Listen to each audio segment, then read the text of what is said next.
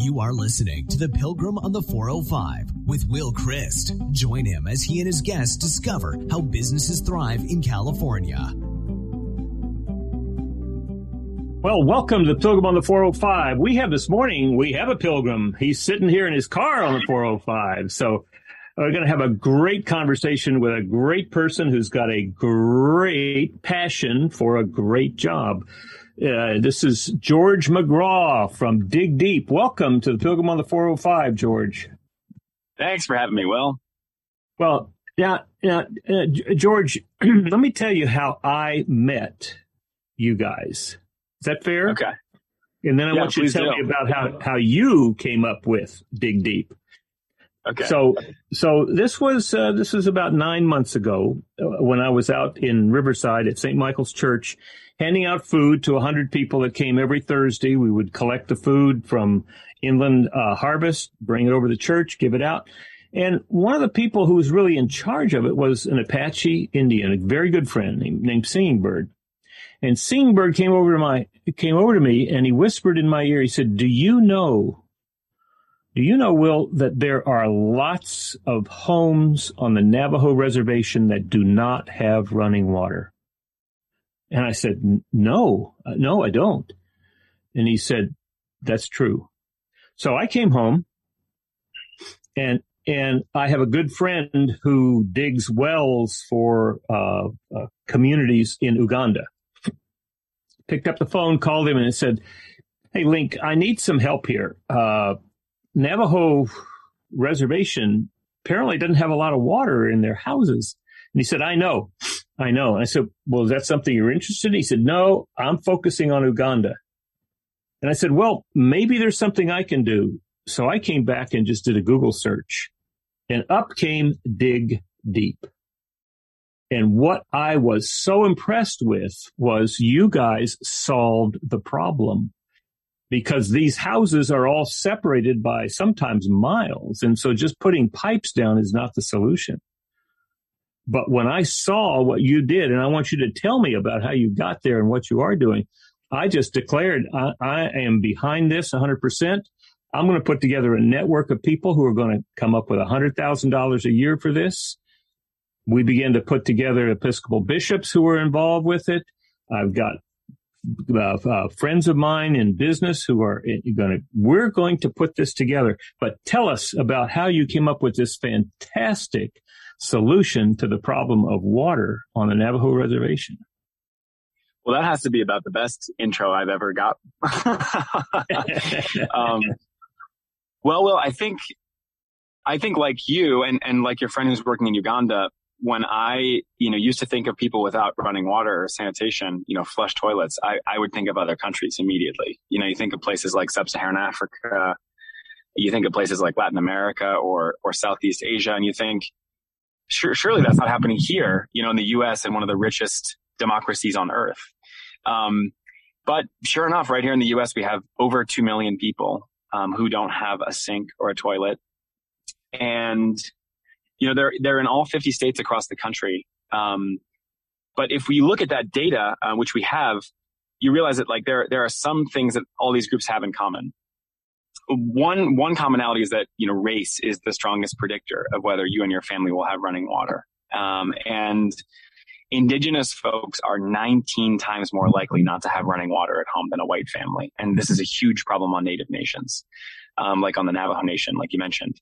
Um, and so, you know, we have, you know, we're just one of hundreds of what they call WASH organizations based in the U.S., water, sanitation, and hygiene that work to make sure that folks around the world can get clean drinking water, water to bathe, water, water to cook. Um, but we're the only ones that are based here in the U.S., working here in the U.S., um, and trying to meet this this really unmet need.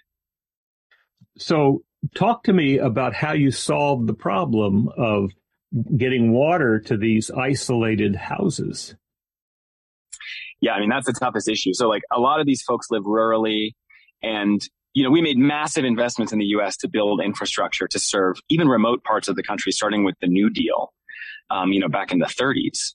And, you know, we invested what would be today trillions of dollars building infrastructure like water lines to reach remote communities. And, and there were just some communities that were left out of that equation from the beginning. One of the big ones were native reservations. And, um, so in these areas, you have a lot of folks living really rurally. Um, and, you know, some of them live in, in sort of family clusters, but on the Navajo Nation, especially where a lot of families do, um, raise cattle or sheep, they live very separately from each other. And if you want to water, run a water line from the closest town out to one of these homes, you know, this could be a multi-million dollar water line, um, or at least something in the high hundreds of thousands to reach a single home at the end of the line. And in that home, you're you're likely to have someone who can't afford necessarily to pay the expensive water bill that it would take to upkeep that line um, or to cover those capital costs. So so those lines just haven't been built. Um, and I, I, will say, like, I think, I, I still think those lines are worth building. And I think we're having that conversation now as a country. Like everyone deserves infrastructure and how to get that to them. But in our current model, where really utilities have to figure out how to pay for this, um, you know, by getting money from their clients through billing, like, it just doesn't work. So we, uh, we figured out a workaround, but I, I would love to take credit for it, but actually it was the idea of this woman named Darlene Arviso. Um, she's Navajo. She's a grandmother of four and she's a school bus driver. And she works in Thoreau, New Mexico on the I-40 between um, Albuquerque and Flagstaff. And she would drive her school bus every day and she'd drive the morning route and the evening route. And in between, she had this chunk of free time. And she was realizing over the course of several years that, you know, a couple times a month, kids wouldn't get on the bus and go to school. And, you know, she'd pick them up a day or two later and she'd ask them, like, you know, what happened to you on Tuesday? And they'd say, oh, you know, like I was out collecting water or I had to drive my mom to use a bathroom or like I was sick. Um, and, and she realized that these kids were missing a lot of school because they didn't have running water at home. Um, and she thought, well, how could this be? Um, and like so many of the people I work with, she didn't just have this thought. She actually sprung into action and she got the, um, the school that she works at to, to ask a donor for a, a, truck that you put a tank on the back of. And she would just sort of leave the hose in that tank and let it fill up at the school while she was driving her morning bus route.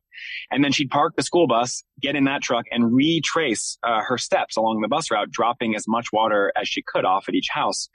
And folks would store that in, you know, everything that could hold a drop of water. They'd come pouring out of their houses with like, you know, buckets and cups and mugs and pickle jars and she'd fill all, all of it.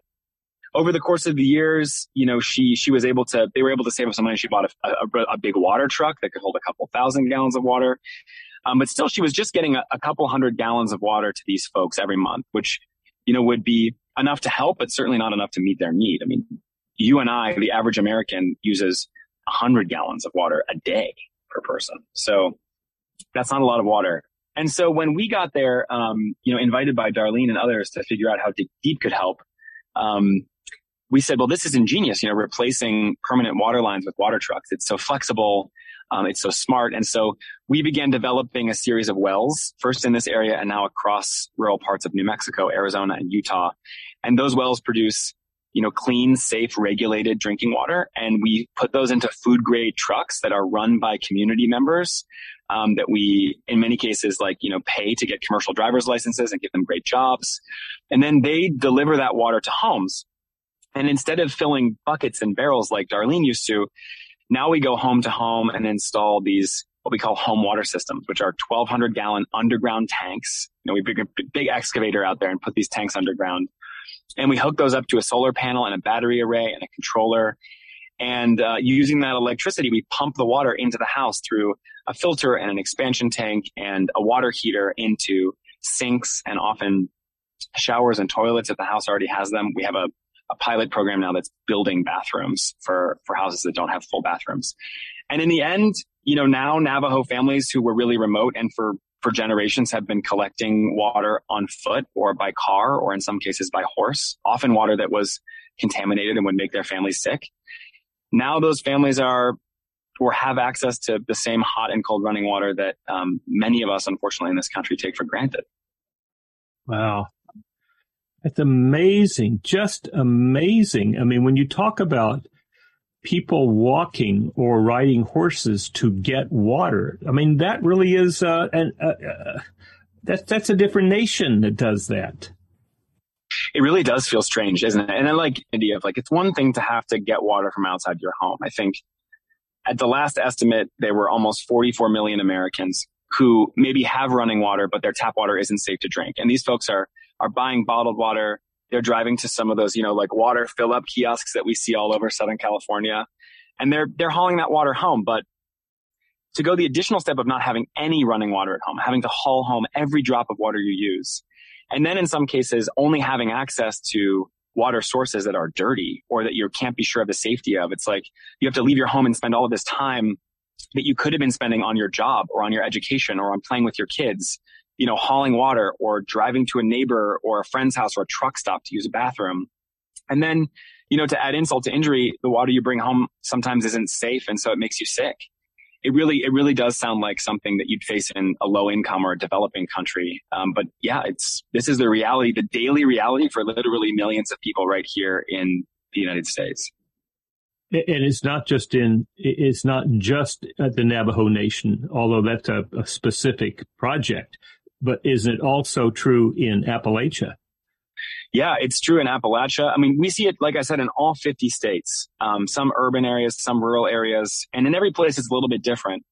I think we did some work in 2019 to map this problem across the country. And like I said, look at that data and better understand what's going on. And we published the first national report on this issue. It's called, it's a mouthful, Closing the Water Access Gap in the United States. It's really easy to find on our website, digdeep.org. I think it's digdeep.org slash close the water gap. And, you know, we, we heat mapped this across the country and we said, okay, so, you know, if, if we're experiencing this in all 50 states, like where, where are people feeling this the, the most strongly? Like where should we start to make the biggest impact at Dig Deep? Our work began on the Navajo Nation, which is definitely the, the highest concentration of this problem in the lower 48. It's 30% of folks there on the largest reservation in the country don't have running water or a flush toilet. And if that reservation were a state, it would be our, our 10th biggest. It's like the size of West Virginia. It's huge. But they're not alone. I think, you know, in the past few years, we've expanded our work at Dig Deep to serve families in Appalachia, uh, working in rural West Virginia, um, families in many cases who also haven't had running water ever or in decades. Uh, in some cases, maybe have running water, but it's it's black, it's dirty, it's unsafe to drink. And so we've been installing running water, and I think we'll hit 150 homes there this year alone.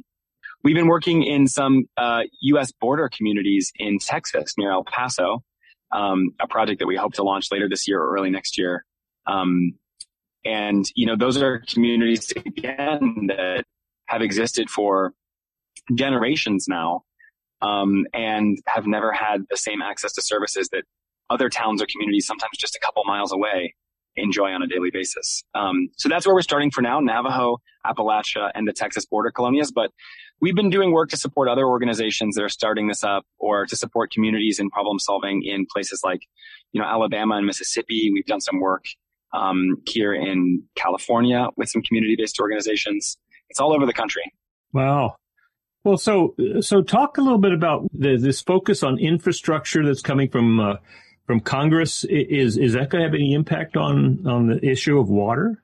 A huge impact. Like you know, I I I can't speak to the to the legislation itself, but I think I think many of us working in this field see this as a really like generational a chance to make a generational impact in the way folks in this country live. And I you know, it's not just for folks without access to infrastructure. I mean, this would do this would make the the biggest federal investment in recent memory in systems like you know water, wastewater, electricity, all the things that you know that many of us again take for granted, but so many people don't have access to. It would go a long way in serving Native nations, indigenous reservations, rural and low income communities where we work. Um, but you know, it's for all of us. You know, we we face we face a massive infrastructure disinvestment in this country. We haven't been paying our bills essentially, and our infrastructure is falling apart, and that's starting to impact, you know, not just poor rural people or low income rural folks, but also you know, also middle to high income folks in urban areas. Like our, our infrastructure is literally falling apart. I mean, you probably remember when we had that spate of water main breaks here in Southern California a couple years ago. Um, you know, and the, the news was like, you know, these, these water lines are over a hundred years old. I mean, that's true in almost every major city in the country. So, yeah. um, yes, I, I, think this is a huge opportunity. Um, you know, no matter what comes out of it, I hope, I hope we get some bipartisan deal that will, that will give us an investment in our nation's infrastructure because we're, we couldn't, you know, we couldn't be at a time where we need it more. All right. So what talk, talk a little bit about what people can do to help dig deep, help the folks that you're focusing on. Well, I mean, like most social problems in the U.S., like the core of this is really income inequality and money. So, you know, we are powered by a network of almost 50,000 grassroots donors. Um, many of whom are people like yourself, Will, who've like gone out and told friends and family and colleagues and schoolmates and, you know, their Girl Scout troop or whatever. And, um, it's been incredible to sort of be powered by Americans for Americans that way um, and to leverage that grassroots support to help people. And you know, we've made it easy for folks by saying that you know when you donate to Dig Deep, 100% of your donation will go directly to a water project. We raise the money to cover like our overhead and to keep the lights on here um, through corporate donors and through foundations and through some individuals who who support our operations, so that 100% of public donations can go right to water projects. Um, so the number one way to help out is to make a donation, honestly. Like that's, that's really what's needed here. They, these communities deserve the same level of investment that everybody else in this country enjoys. And the quickest way to close the water gap is to pay to close the water gap. But there are other ways to get involved too. Um, we have a pledge on our website, digdeep.org, um, that you can sign and receive periodic updates and, you know, sort of action items to um, spread the word about or to, you know, talk to your congressman about or something like that. One of, I think, the most interesting and creative ways to get involved is like, if you're having trouble connecting to this issue personally, or if you're just curious what life is like sort of for our clients and the people we work with every day. We have this really fun thing called the Four Liters Challenge. Um, and Will, maybe I should be challenging you to do this. A lot of our, a lot of our supporters say like, okay, for 24 hours, um, instead of using 100 gallons of water today, I'm going to use one gallon or four liters. And, uh, you know, I'm going to drink two or three of them, and then the other maybe two liters, one to two liters, I'll I'll use for brushing my teeth and cooking my food. And, but everything I do during the day, all the water I use during the day, has to come out of this four liters. And it's amazing just doing that for 24 hours. You learn how to sort of plan your day according to how much water you have to do specific things, which is, of course, like the daily reality for millions of people in this country. And it's a real, real eye opener. Uh-huh. All right, so let's let's take a break right now and come back. And when we come back, I want to I want you to tell us about how you got to dig deep. Where were you before? And and let's talk a little bit more about about how how communities can band together to support Dig Deep. Does your company have a clear vision? Do you have the right people in the right seats? Are you consistently getting the results you want and enjoying the journey? If not, consider EOS, the Entrepreneurial Operating System. EOS is a set of simple concepts and practical tools used by more than 100,000 companies around the world to clarify, simplify, and achieve their vision. Schedule your free 90 minute meeting with an EOS implementer at EOSworldwide.com today. That's EOSworldwide.com. And now back to Will and his guest. So, George, tell us where were you before you started this dig deep thing? My mother loves to say, God has a plan. Um, whenever anything, you know, strange happens or when something's not working out, I think that's, that's true in my life too. Like I, I look at the work I'm doing sometimes and how, how much I love it, just how incredible it is. And I think like, how did I end up here? It's a, it's definitely a, a circuitous path, but I, um, my background is in, in international human rights law. And like your buddy who's building wells in Uganda, like I was always fascinated by water and, and really wanted to help people get it and thought, well, if I want to do that work, I have to work abroad. You know, there, I have to work in other countries where this is actually a problem, not knowing, not knowing to look in my own backyard. So I studied international law. I did some work for in, inside um, some governments and I studied with a bunch of diplomats from the UN and I thought maybe that was the, that was the route I would take. And then as I embarked on some of this work, I kept getting closer and closer to the problem on the ground. I kind of thought I'd be like a desk guy, like I'd be, I'd be maybe like a diplomat or, um, you know, someone writing policy. Um, but yeah, my, my work kind of grabbed me and in, a series of trips early on in my career brought me really close to the work happening on the ground in some low income countries. And I thought like, oh, like, well, we can talk about what a human right to water means um, and how much everybody deserves water, but like this is really what matters. Like this work on the ground, this this digging this hole or training training these folks on hand washing or you know passing on this this education, this information. Like this is what's going to help people survive and thrive. And like any good millennial, I thought, well, surely if other people are doing this, I can do it better. Um, so I, I started dig deep, uh, you know, in my, in my, in my spare time in my home office, which is really just a desk in my bedroom in 2011. Our first projects were actually in sub-Saharan Africa. We worked in, in South Sudan and in Cameroon and we did really incredible work. Our focus was you know, slow community based development, like really empowering a community to make their own decisions around this and participate in the projects that were built to serve them and, and design them.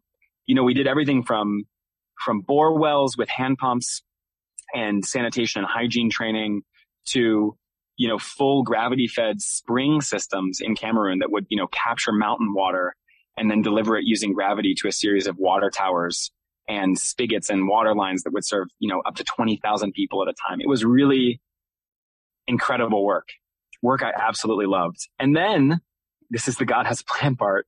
Then we got a call one afternoon in, in late 2013 from a woman named Karen. And she said, you know, I'm Karen. I live in Ventura, California. I'd love to give you guys 50 bucks, but I, I want you to spend it here in the U.S. I want you to promise me that you're going to spend it in the U.S. I was like, Karen, you must be crazy. Like, what are you talking about? Like, nobody, nobody needs that here. Like, we're, why don't you let me spend your $50 where it'll really save someone's life in like South Sudan?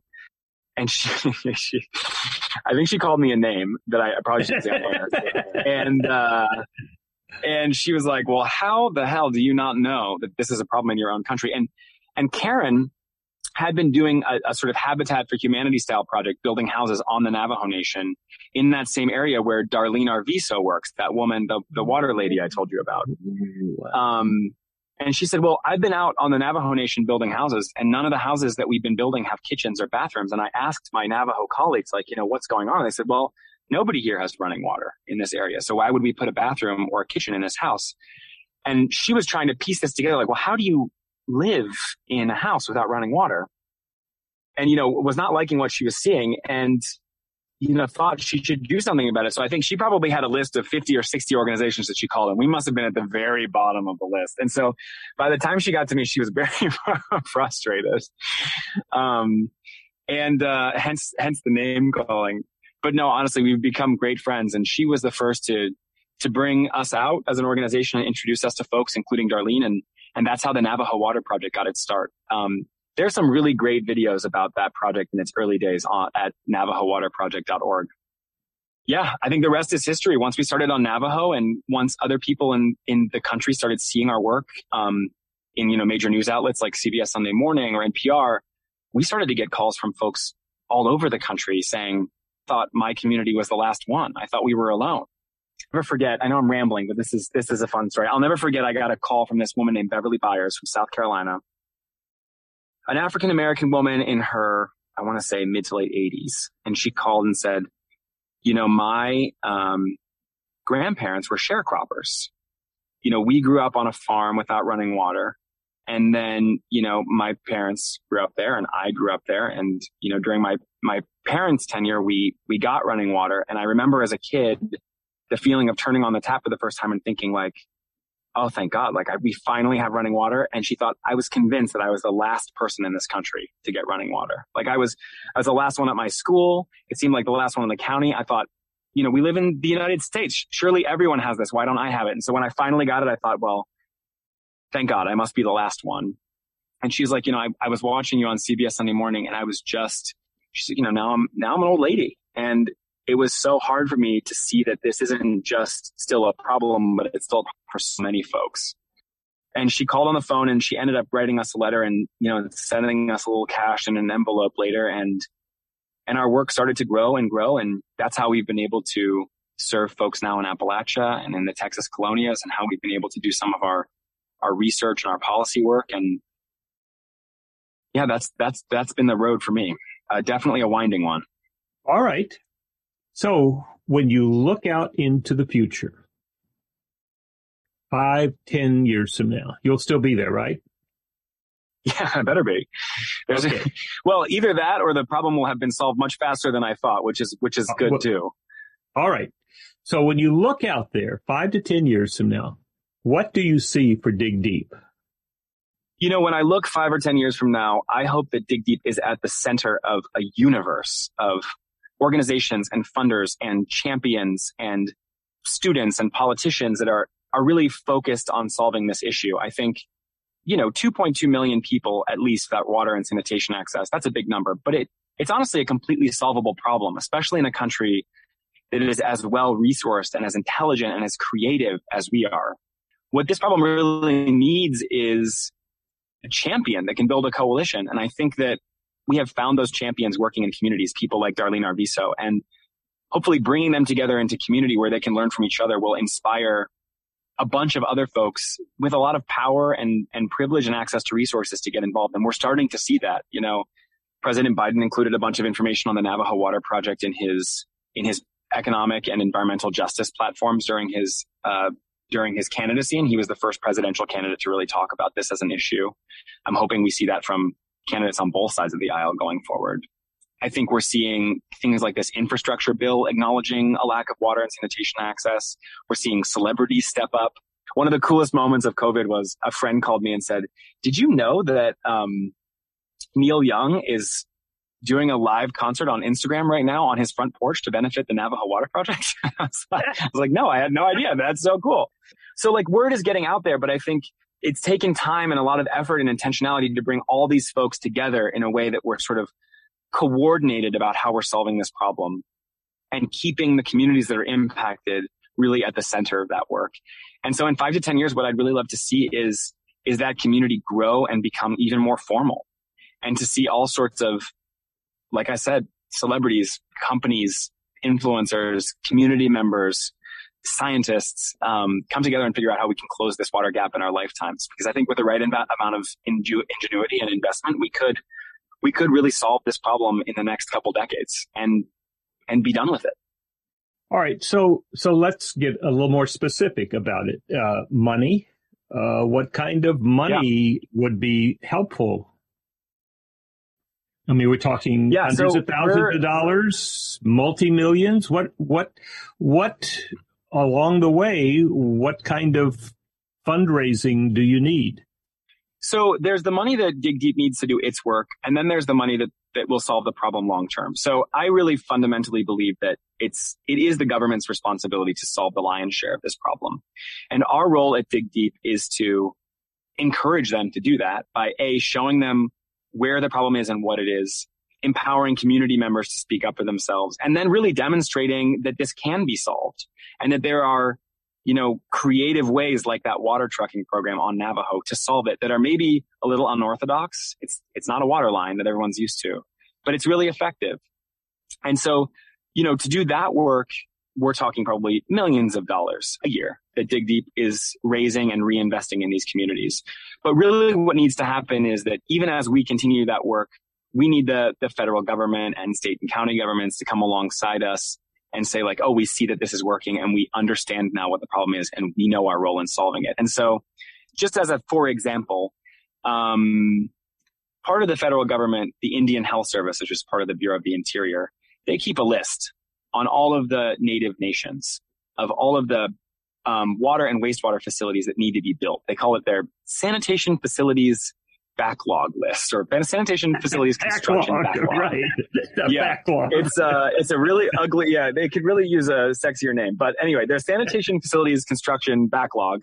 Um, when the backlog start about, that, that 1880 yeah, exactly. It's it's been a backlog since the beginning. Uh, nothing's changed there. Um, but at last count, they had um, thousands of projects, tens of thousands of projects on that list. And the total price tag for those is $3.5 billion.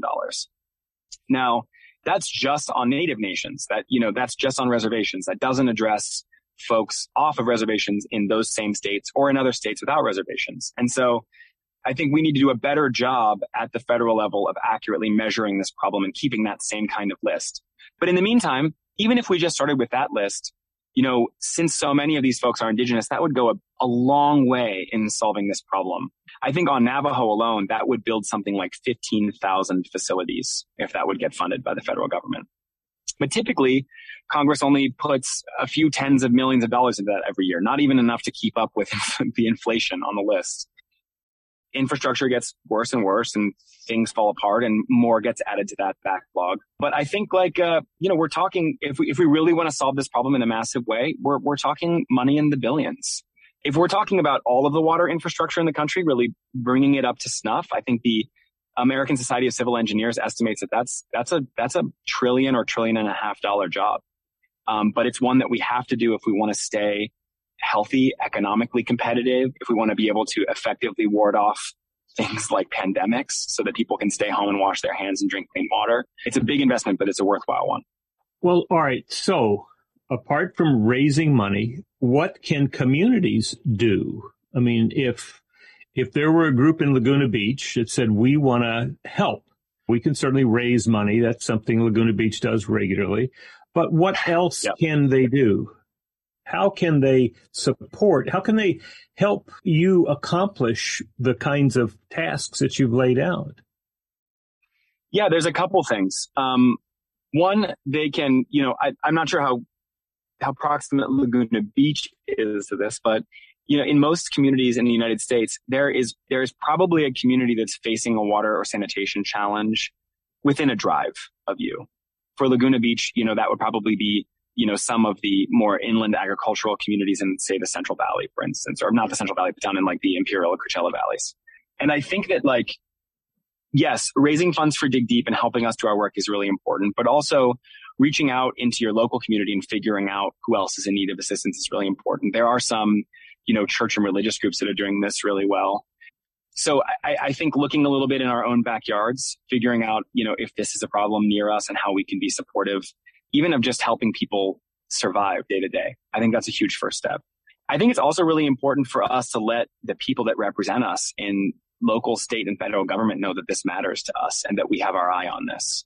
And it sounds kind of trite, like call your congressman, but that really matters. You know, as someone who, as someone who's worked on the Hill, like that, that, that really does matter. And honestly, the, the most helpful thing that anyone does on a daily basis is just talk about this problem and the solutions and our work with a friend, a colleague, someone you go to church with, you know, someone from your Rotary Club. that, uh-huh. that has gone such a long, a long way in helping us build this coalition of folks that are solving this together. We, you know, we're, we're almost entirely built from word of mouth. And that has been such an incredible driving force for change. Well, I can tell you two, two things that came up. One is uh, the the Episcopal Bishop of Navajo Land. We've had yeah. him in conversations with with uh, with your designers, and they are talking about putting a plan together starting uh, February March of next year to work specifically in the area that he is working with. And and in, what will happen with that is we will go throughout the church and raise funds for that specific task, and that's a way of getting the word out. Because I know that there are a number of different dioceses in the Episcopal Church that come to Navajo land to build buildings and to help with infrastructure, but they can be plugged into specific things like water. That's that's one way. A second way is I'm a Rotarian, and I am more than. Oh, you are. Yeah, absolutely. And and uh, I understand there's one Rotarian who's I think generated six hundred thousand dollars of funds, uh, and and I'm going to be talking with him. There's funds that we can generate out of the foundation, the Rotary Foundation, et cetera. But also, I'm willing to put together a speech for Rotary and to go around and begin talking. Lots of us, lots of Rotary clubs are still online, so that would be fairly easy to do. But I can talk to your folks. Rotary is so incredible. Yeah, Rotary Rotary just blows my mind. I think, you know, what a lot of people don't know that Rotary is one of the biggest forces for good in in global water access. One of the single biggest yep. funders. And you know, this is you know, for those that don't know, Rotary is, you know, this community of business and community leaders that get together you know, sometimes weekly, sometimes monthly to have breakfast and solve problems in their local communities and in communities halfway around the world by creating these linkages between clubs. And there are, you know, tens of thousands of clubs in almost every country. And so many clubs across this country have partnered with clubs in Canada, in Korea, in Mexico, and done what's called this global grant process where they've raised money and had it matched by the Rotary Foundation for the Navajo Water Project. These Rotary clubs and the Rotary Foundation were one of our, our earliest our earliest sources of, of really big support for this project. And that relationship has been such an incredible one. Just watching these men and women and their passion for for serving others has been so inspiring. So I'm so happy to hear you're a Rotarian. I love Rotarians. yeah. Well, now I noticed that you have a, uh, a Boy Scout Council T-shirt. Uh, I do. Uh, so, so uh, what's your connection with Boy Scouts? You know, this T-shirt was given to me by a friend of mine. Uh, it was his his council. I think I uh, I only made it to Tiger Scout myself, which you know, just one step above a Webelo. So I, uh, I think I think I'm living my like Eagle Scout days now for sure. Excellent. Um, Excellent. Well, all right. So tell us, tell us, uh, how would people, how would people make a contribution? Uh, it's really easy to do. You can give online at digdeep.org. If you want your contribution to go specifically to one of our projects like the Navajo Water Project or the Appalachia Water Project, you'll find links to those projects on that site. And if you give through those sites, all of that money will go directly to that project. And uh, at digdeep.org slash give, there's also instructions on if you want to send a check in, if you want to make a gift of stock, we're set up to do that. Yeah, I think we make it we make it really easy, but digdeep.org slash give is the place to start. And, and you know, we can also put together campaigns. I mean, I could have people come to my giving account and give to dig deep through mine so that I could get that. Oh my gosh, that's absolutely right. Yeah, my development team would kill me for not mentioning that. But yes, you can raise money online for Dig Deep. There's um there's a button that says start a fundraiser right on the main page. Um, and we have this software that'll set you up and make it really easy to contact friends and family or coworkers or people you're riding bikes with or running a marathon with or however you want to raise that money. Um, and we'll share media and information and make it really easy for you to make that case.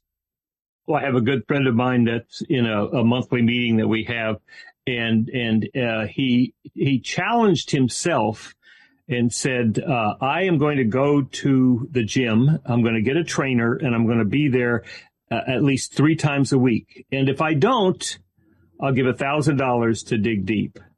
yes, I think he's. I think he's slipped up enough that he's going to write that write that check. Oh, we love to hear it. I mean, like you know, best wishes to him on his wellness journey, but I think he can probably still accomplish his fitness goals and make a donation. right. I think that is coming. I'll be with him this Friday, and I'll be I'll be bringing the uh, bringing my uh, my laptop for him to push the button. yeah, get your get your hat out, shake it That's around right. a little bit. Right.